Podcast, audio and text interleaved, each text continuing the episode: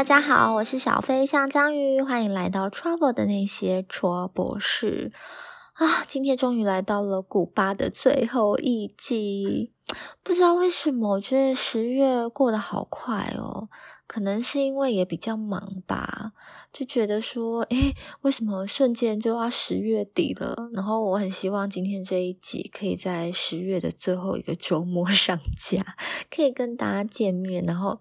结束古巴这个主题这样子，然后我觉得很神奇的是，上一集我以为就是这个主题看起来很枯燥乏味，没想到居然还蛮多人听的，我也是吓一跳。但我希望那些点进来听的人，就是希望你们有听到你们 想听的，而不是点了之后发现，嗯，这个人到底在说什么。但没关系啦，反正不论怎么样，我还是会说我想 说的。那今天这一集呢，就是会走一个轻松的路线，因为前面两集都在讲一些很生硬的东西嘛，好像就没有分享到我在古巴的一些所见所闻，然后比较生活，然后旅行的东西。所以今天呢，我就是要讲我在古巴旅行的这六天，可能看到或听到的一些奇闻妙事。其其实也不算啦，可能就是分享一些食衣住行的东西，呃，不过不是偏资讯的，就是偏经验类的这样。反正就是在当地的看到的一些景象啊，然后觉得比较特殊的东西，就是会有点琐碎啦，没有什么脉络，所以就大家就放轻松的听。我也是很希望今天这一集最后一集的嘛，可以在一个比较轻松的氛围下，然后。跟古巴道别啊！其实我每次想起来都觉得，就是好想要再去一次哦，因为古巴真的是一个太特别的地方了。希望就是有生之年可以再回去看看它现在长得什么样子了。好啦，那我们就废话不多说。一样呢，在开始之前，先跟大家做个说明。这个频道所有分享的事情都是真实发生在我或者是同行旅伴身上的事。不过，因为有一些经验年代久远，像我在回忆这一集一些很琐碎的资讯的时候，就一直觉得我会不会跟其他国家搞错？因为我有去过秘鲁，还有一些。有就有点像的一些地方的时候，就想说我是不是会错置我的记忆这样，所以我这些细节并不是那么清楚，我就是凭靠我自己的记忆，跟我再回去问我姐说，诶，是这样吗？是那样吗？然后她可能也不太 记得，反正这一集嘛，就是讲到我看到的事物，我印象中、我记忆中的哦，所以。不一定是真的，或是不一定实际上是这样的情况，然后或是我看到了一些景象背后，我可能不是很理解他，嗯，后面的理由。或者是有没有什么深远的意义，我不晓得。但反正大家听了就嗯听过就算了，这样。那如果你们知道的话，也欢迎跟我讲，这样。那一样啦。所以如果需要截取其中的资讯，或是疫情开放后到这些地方旅行，一定要先核实哦。那我们就赶快进入所谓的轻松的内容吧，待会见。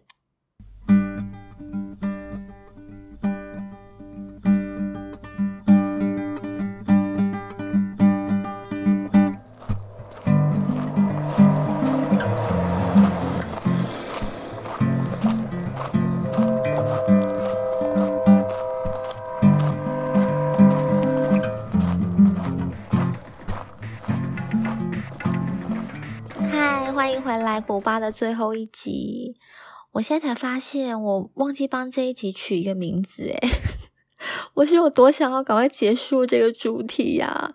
不知道为什么我在做古巴的时候，其实我是非常喜欢古巴的，但是可能因为要回忆吧，然后还有一些细节部分，就让我有点就是。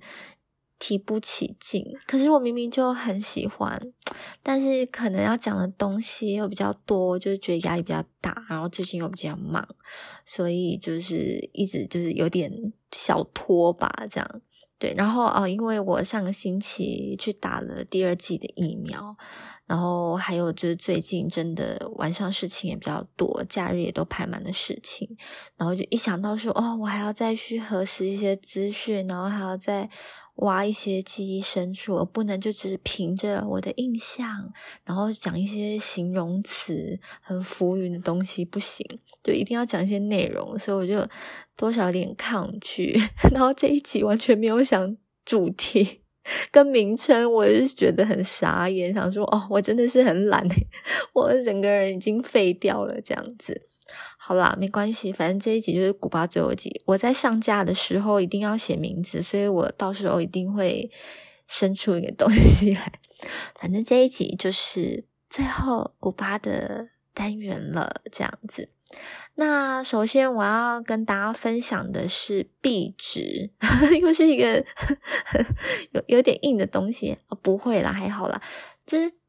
听说就是现在，我忘记是去年还是今年，就是我待会要分享的那个，嗯，古巴壁纸的东西好像就取消了。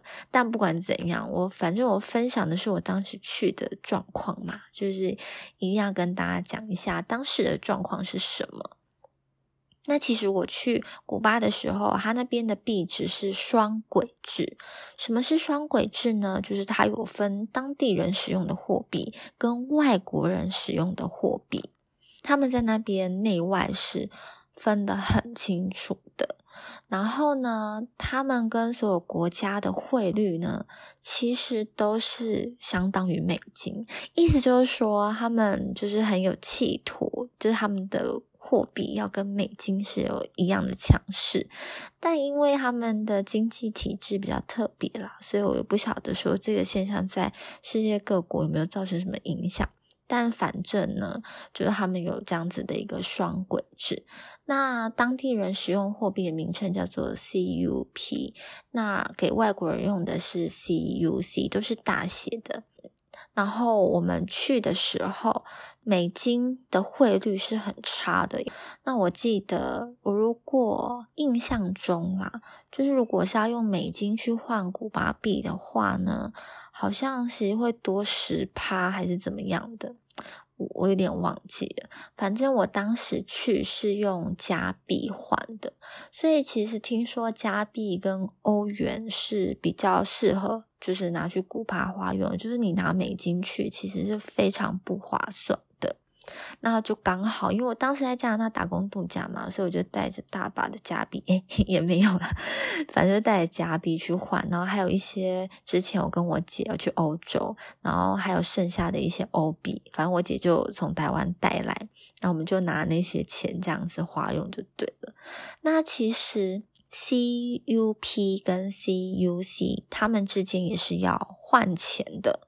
对，就是他们之间有汇率，就是外国人用的这个一块钱的话，相当于当地人的二十五块钱，在当时啊，现在我就不晓得了，我因为我没有去查 Google 这样子。对，然后现在好像听说这个已经废掉了。就如果想要再知道更清楚的，嗯，可以上网去查这样子。但是我当时是还有这个双轨制，然后当时这两边的汇率是二十五比一，就是一块钱的外国人的钱，然后是当地人的二十五块这样子。对，那当地人他们当然就是用自己的货币去计价的。所以基本上我们呢，就是用外国人币，就是一到呃机场的时候就可以直接去兑换了。其实我们有听说，我们还是可以用当地人的货币，因为不管怎么说，用当地人的货币其实还是呃买卖啊，还是会比较便宜的。然后我跟我姐就拿着 CUC 想说要去。当地的一些兑换所去换钱，但是我们没有换成功。可是当时我查的一些文章，有一些人是真的有换成功的，所以他们就拿着当地人的钱在那边花用，然后他们也是当地人给他们的当地价钱，因为其实我们是外国人，然后用给外国人的货币的币值。不管怎样转换，都还是会有一些落差。就比如说，我们买一个呃十块钱，在当地人 CUP 是十块钱的话，那就相当于是零点四的 CUC 嘛，就是外国人的钱。可是哪哪里来的零点四，或者是说零点四觉得很麻烦，所以店家通常都会算零点五。那如果说饮料是一块钱的当地人的币的话，那一块钱当地人币，那 CUC 外国人到底要付多少？一定是零点零几的嘛？所以对他们来说，可能就直接就算一块的外国人币，或是就是呃零点五或零点一，反正不论如何，我们。这样子付钱还是会多付的，所以我上一集就说，其实这些多付的，就是我觉得这就是游戏规则啊。我们也没有换到当地人的币，我觉得就算了，反正他开价多少就是给他多少，所以这个东西是没有必要去计较的。只就是，但是上一集有说到，就是他多叫我要多付钱，那我就不能接受，在一开始没有说好。所以我就是要讲说，这个货币呢，他们有双轨制。其实去外当外国人去花用的时候，一定多多少少都是，比如说他聚会哄抬价钱，或者是说因为很麻烦，所以他就是他拜托零点四跟零点五，他就直接收你零点五就好了，还要去算那零点四到底有什么意义？我觉得没意义，所以我就是反正他叫我付多少钱，我就要付多少钱，这些东西我是不会计较的啦。就只是不希望被骗而已，这样，所以这币值的部分大概是这样。然后听说今年好像就是要废除，不过我也有听到一件事情，但我已经忘记了。就是我好像听说当地的人如果要携带美金出境，好像会被拦截还是什么的。就不晓得，反正他们对美金的管制是很严格的，对，可能也怕古巴人逃去美国吗？嗯，不晓得。如果有人知道的话，欢迎告诉我喽。然后接下来我要分享的是一个现代人会有的通病跟困扰，就是 WiFi 啊，大家知道吗？二零。一六年，网络应该已经是超级普及了，已经四 G 了吧？然后，即使我在加拿大那种就是天寒地冻，因为我去加拿大打工度假，都是在呃西边，就是那种大自然地方，他们的网络也不算很普及。可是至少在镇小镇里面，就是 WiFi 啊，然后信卡四 G 自己办的那个手机，就是都是会有。网络的，然后，所以我去古巴的时候，其实我知道那边的网络并不普及，所以我就想说，没关系，我就过六天废人的状态这样子。可是，就算是这样，我身为一个现代人，我还是没有办法离开网络。因为要查资讯，其实说实在的，古巴的资讯，或者是说我要订民宿什么的，真的很难，真的非常的难。然后还有订车票，根本就不可能在境外完成这件事情，所以。不是说我真的想要划手机还是什么，是有一些资讯或是要订东西，我真的是没有办法在境外去查到，然后或者是在境外订，这真的没有办法，我一定要在当地才能做这件事情。所以呢，我就去到当地之后嘛，我就问民宿的老板说：“诶，哪边可以去买那个信卡，就是网路卡这样？”但其实他在。呃，街上好像是有会兜售的这样子，好像是三块钱有一张网络卡，然后只有一个小时可以用。就是我，因为我印象中好像是大概台币一百块左右嘛，然后就一个小时，其实蛮贵的诶 但没办法。因为我们当天是想要去那个 Varadero，必须要查车票，所以我就跟我姐买了一张网络 SIM 卡。然后那边真的是很特别，就是它不是每个地方都有热点的，就是我们经过了那个旧城区的时候，就会发现可能在某个广场就有一堆人在那边，然后大家就是拿着手机或者是笔电在那边讲电话、用电脑。那我想说，大家就好健康哦，怎么都会在外面做这件事情？后来我才知道，那里才有网络热点。所以呢，我买了那张信卡之后，我还要去找一个有网络热点的地方，我才能够使用。难怪大家都坐在外面，然后使用手机、电脑讲电话、做事情这样子。那我买了那一张之后呢，我跟我姐两个人就晚上就跑去那个广场，然后才发现 哇，那边坐满了人呢，就是可能晚上八九点啊，一堆人就就坐在地上啊，或坐在。椅子上有点像公园椅子那一种，有没有？然后就在那边，大家拼命在那边讲电话什么之类，就很吵。就古巴非常的安全。我必须要说，古巴的治安非常的好，而且他们就是想要发展观光，所以他们对外国人的保护是很有的，就是他们会吓当地人，反正你就是不能够对外国人怎么样，就是听说会有很重的罪责这样子。那我觉得古巴的治安真的是蛮好的啦，所以这样子晚上跑出去，而且还那么多人，其实蛮安全的。那反正我们，我跟我姐两个人呢，就。一样坐在那个地板上，我就直接坐在地上开始使用手机。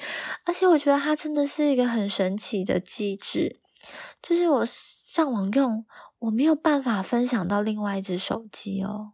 就是我们输入了账号密码之后呢，就是通常我们插在那个自己的手机里面的信卡嘛，其实还是可以偷偷分享给另外一个人，完全没办法哦。他就只能这样子，然后我记得我们那时候真的超级不会使用，我们一直连不上去，然后时间就这样一分一秒的消失了。然后我记得我就是到了最后在查的时候，那个时间已经所剩无几了。他真的说好一个小时就是一个小时。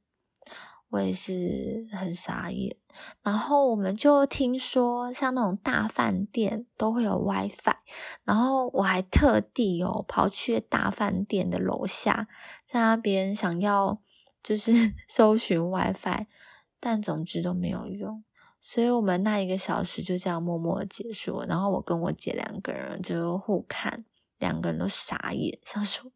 刚才发生了什么事？请问那个小时到底是怎么样？哈，我们的一百块就这样没了，完全没有使用到。这就是为什么我们就是从 v a l d i r o 到那个圣塔克拉拉的时候，还是会需要就是工程。总而言之，反正我们这一路上都没有任何就是资讯，然后完全就是靠。就口耳相传，问当地的人，然后就靠运气这样子。反正我们，总之我们都到了我们想到的地方。我待会还会分享我们怎么找住的地方。对，然后讲到网络这件事情，还有一个就是我当时不是说。我在圣塔克拉拉的时候呢，有遇到一个阿根廷人跟一个香港人嘛，然后那个香港人他就有分享他使用网络的小秘诀，他一样也跟我们一样哦，他是买了三块钱美元的这个网络信卡，然后他是说他呢每一次就用五分钟，然后就把它关掉。然后他到每个城市呢，因为每个城市都会有那种你很容易就看到会有那种网络热点聚集地，反正大家就在那边聚集，然后在用手机的时候，你就会知道说哦，这里就会有那个热点这样。然后所以他很长，就是比如说他先打好了什么字之后呢，他就到了那个网络的热点去，然后开五分钟，可能该上传的上传啊。可能也不能上传照片呐，那网速可能真的很慢。然后或是就赶快打开 FB 或是一些讯息，就该回的回回，然后五分钟就赶快结束，这样他就可以整个旅程都还保持了跟外界有点接触，又没有完全封闭，可是又能够就是悠游自在穿梭在每个城市当中，享受在古巴的生活。我是觉得蛮棒的，不像我跟我姐两个白痴。在那边试了半天，然后试不行，然后时间就这样一分一秒的过了，然后也没有做到我们想做的事情。然后我那六天，整个人就跟与世隔绝一样，就完完全全的不知道外面发生什么事情，然后也没有人可以找得到我。这样，反正我后来回到加拿大之后，才发现我真的错过了很多事情，就是。都是没有网络害的，但是也很特别啦，因为你就不会一直盯着手机，而且我觉得就是好像也是可以静下心来，就是真的就是打在记事本上面写一下自己的心情啊，或干嘛之类的，就不会。一直想要划手机，或是一直处理别的事情，这样整个人就很融入在古巴里面。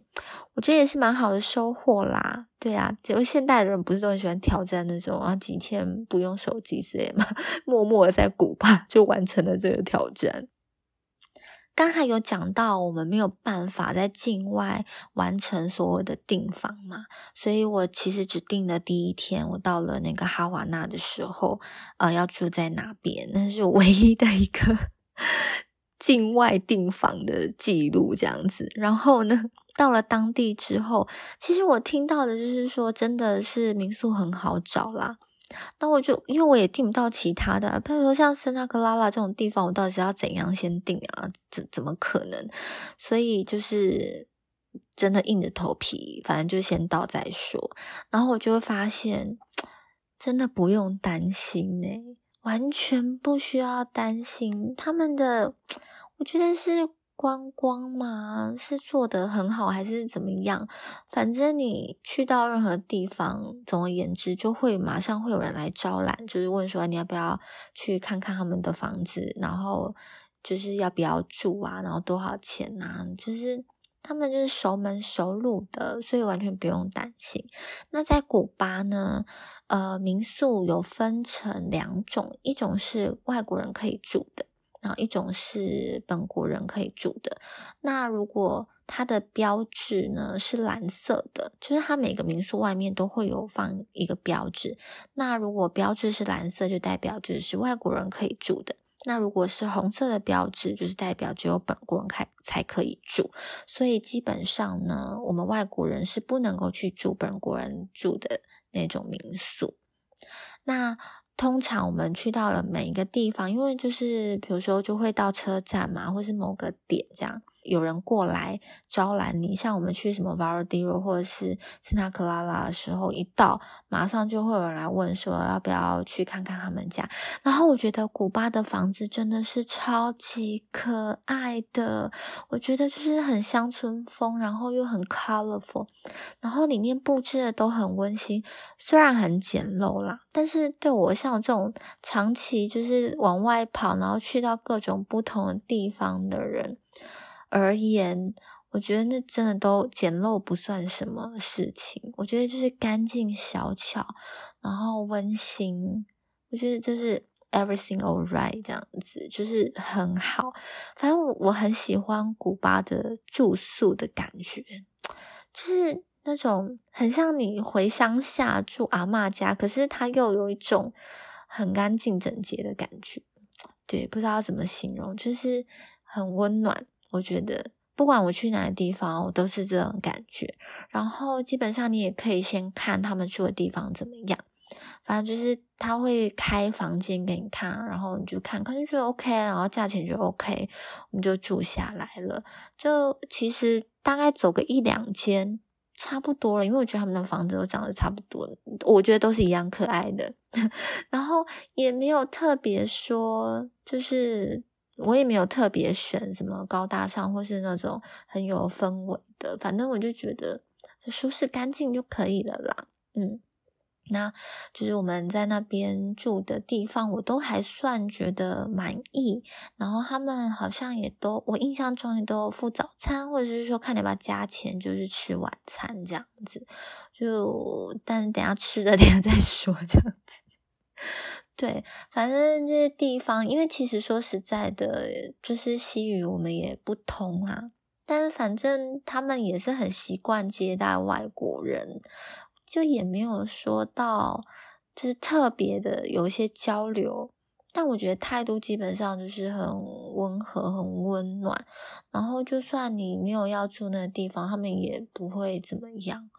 对我觉得就是蛮随缘的吧。就我觉得古巴人就是有一种很好亲近，然后态度轻松，就是你不用担心太多的那种感觉。总而言之，我觉得对我来说。反而住宿真的是很不需要担心，然后有很多选择，然后价位就是我觉得是透明的，然后他给你看房间，我觉得也是，嗯，就是反正就很公开的这样子，啊，你不喜欢就不要住这样子，真的没有关系，他们不会对你怎么样。但我当然不要当 OK 啊，就是在那边嫌东嫌西的，就是。不要这样子，对。然后我上次也说了嘛，像他们的什么五星级饭店，其实就是都还要在低一层，所以就不要太苛刻或强求，就是放松心情，就很像你回阿妈家的那种感觉就可以了。嗯，这就是大概是住的一个分享。然后吃东西的话，我觉得就是很。看 你遇到什么样子的，像我觉得古巴的食物很神奇的是，我觉得跟亚洲人还算有点像吗？就是他们也吃饭，然后也会有菜，虽然那个菜呢是可能像黄瓜比较偏冷菜系，然后但是会有主食，我觉得。嗯，整体看起来就是不会说你很不适应，可是我觉得有一个很特别的地方，他们的饭是咸的，我不知道为什么，就是嗯，然后还有他们的肉或是菜，反正呃菜是因为是冷系的，所以就不会有什么咸的问题，但是就是肉也是，我觉得他们的主食算是好吃的，但饭就好咸。就我也不知道为什么，然后我听说他们龙虾很便宜，不过自始至终我们也是没有花什么大钱去吃什么东西啦。我我跟我姐两个人就是走小摊贩路线，我们就走在路上，然后就我觉得他们的市场看起来东西就很好吃。对啊，不知道为什么，我觉得路边路边摊看起来很好吃，没办法，就是这种就是深受吸引这样，那我们就会去买路边摊。但是呢，路边摊我觉得真的吃起来也只是有点馊馊啦，就是一样饭是咸的，嗯，就不知道为什么，就是看起来超好吃哦。他们还会把饭装在那种纸盒里面，然后就放配菜这样子，看起来就特别美味，但吃起来就真的还好。然后那个我之前有讲嘛，古巴三明治，古巴三明治。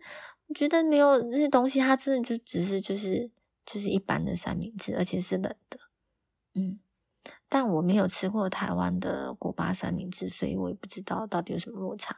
反正我们吃到的三明治都是都是冷的啦，不是修诶这样子。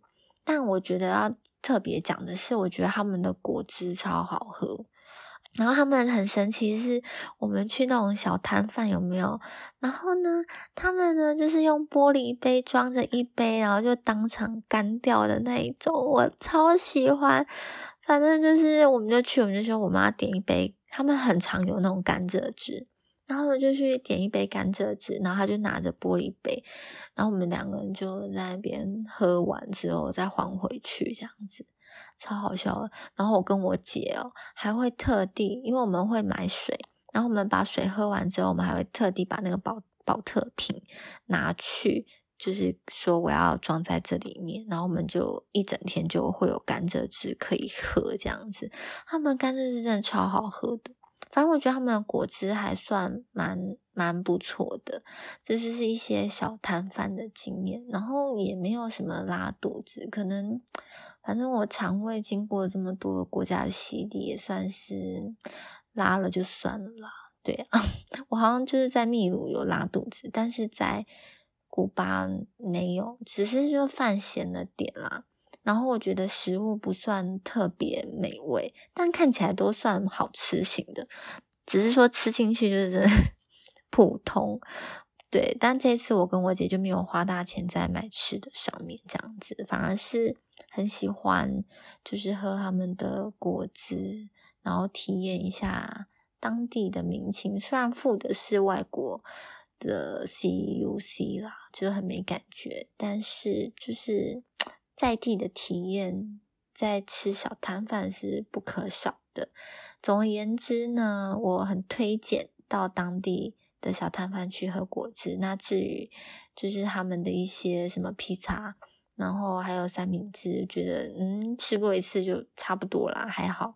我觉得不用特别呃期待那边吃的东西 有多好吃。当然，如果你们特别想要去大饭店或是吃龙虾的话，就是可能要在自己找资讯，因为我就没有这样子 高级的体验啦。然后接下来我要分享的是一些我觉得我在当地看到比较特殊的景象或事物嘛。就是我觉得好像是那个当地才会有的状况这样子，我觉得蛮特别。然后我在讲之前，我要再讲一个，就是我在圣塔克拉拉的时候呢，他们真的是因为我我之前讲的都是一些古董车啊，然后客运啊什么之类的，就感觉是蛮方便的。但是在圣塔克拉拉这种小城镇呢。居然马车是他们的很常见的代步工具，就是在走在路上哦，他们真的就是一堆马车这样子跑来跑去，跑来跑去。然后我跟我姐一样，我们就是有搭马车，我觉得很神奇耶。就是像东南亚，可能就是那种步步车有没有，或者是反正也都是。就是马达的那种车，但是在圣塔克拉拉这种地方是真的马车，而且他们的马车真的就不是坐来观光，他们是他们的当地人真的的交通工具，我觉得蛮特别的。好，那接下来我要讲的是一些比较特殊的景象，而且因为我没有，我只能分享那个景景象，但我不知道原因这样子。第一个就是说。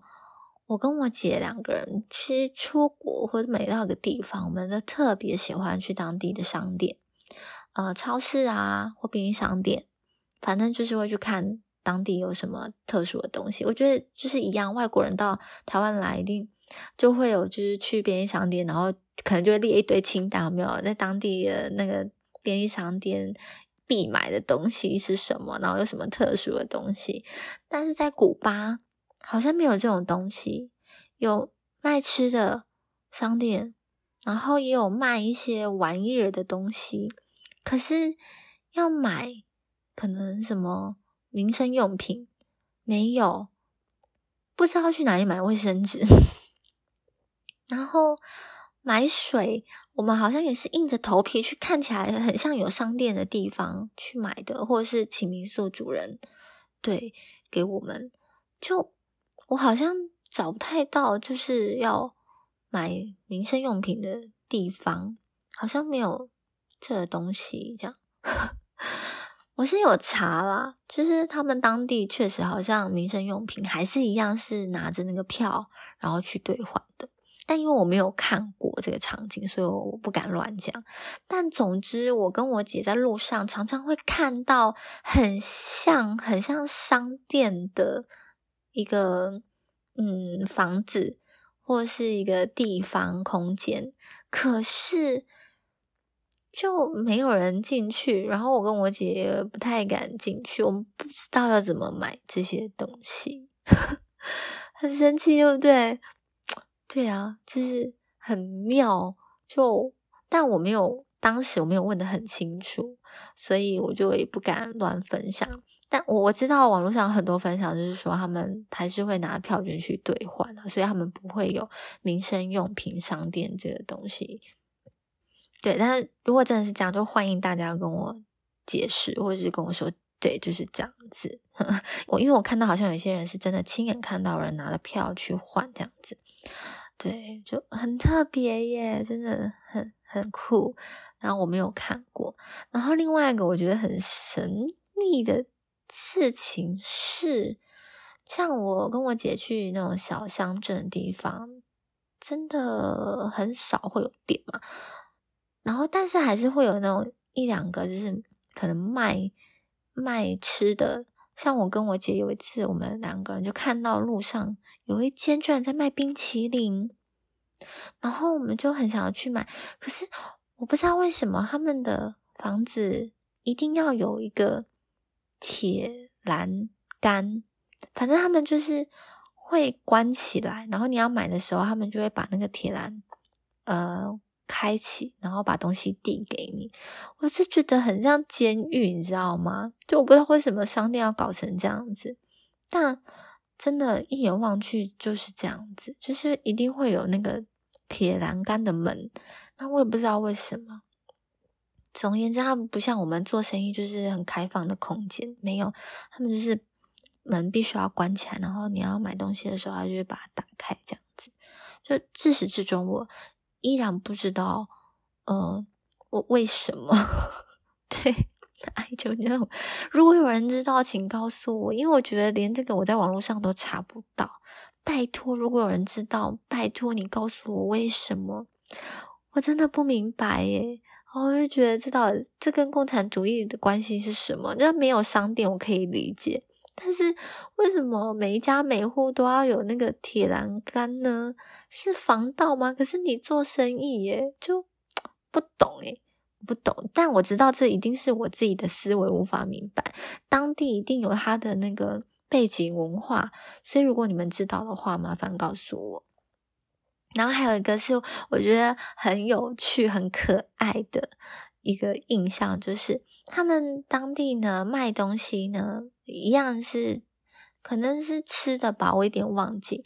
那他们会放在那个脚踏车上面，然后后座，然后就会放一堆有的没有东西，然后呢，他们就会在路上叫卖。就很很以前的那种很古代的感觉这样子，但我不是要说这个情景很特别，因为我觉得还好可以想象。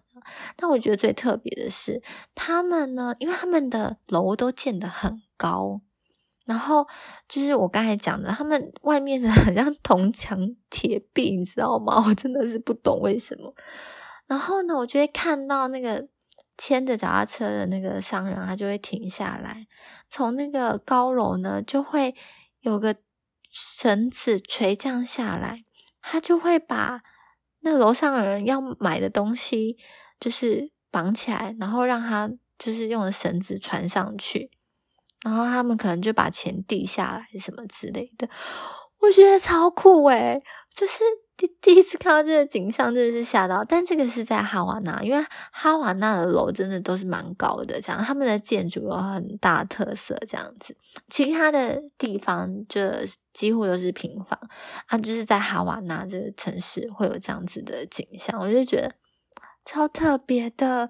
他们真的就是很 土法炼钢诶，就是会好像还会有个筒子，我有点忘记，反正一定会有个绳子下来。然后把要买的东西再弄吊上去，然后这钱再弄下来，还是钱先下来，然后再吊上去，反正互惠互信，真的超特别。我觉得这个超级可爱。然后我其实很想要拍下来，但是我有点不敢，可或者是看到的时候就来不及了。这样，不然我真的很想要分享这个东西。我不知道大家去古巴有没有看过这些嗯奇景吗？就是很当地生活的景象，如果有的话，其实欢迎跟我分享。然后，如果你知道我上一个觉得那个很像监狱感的东西的的嗯状况是为什么发生，如果知道的话呢，也欢迎跟我分享喽。好啦，那就是我今天全部的分享啦，就是分享在古巴的一些经验。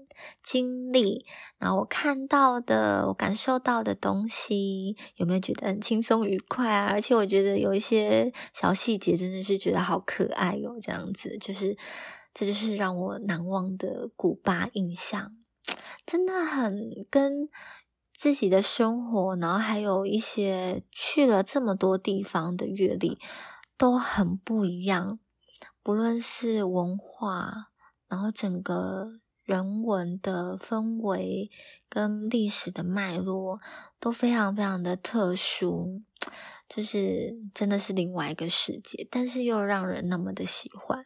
总而言之，古巴对我来说真的是一个很特殊的国家，然后我就是非常的 respect，不管是里面的人滋养出来的人，滋养出来的文化。然后整个国家，虽然说可能大家觉得古巴算是一个比较贫穷的地方，但是真的，我觉得不是这样子的眼光去看的。我觉得要跳脱呃资本主义的眼光 去看这个地方。就是会有一种很特别的感觉，嗯，好，我已经就是重复用了很多特别的智慧，就因为我现在就是想不到什么形容词，就非常的贫乏这样子。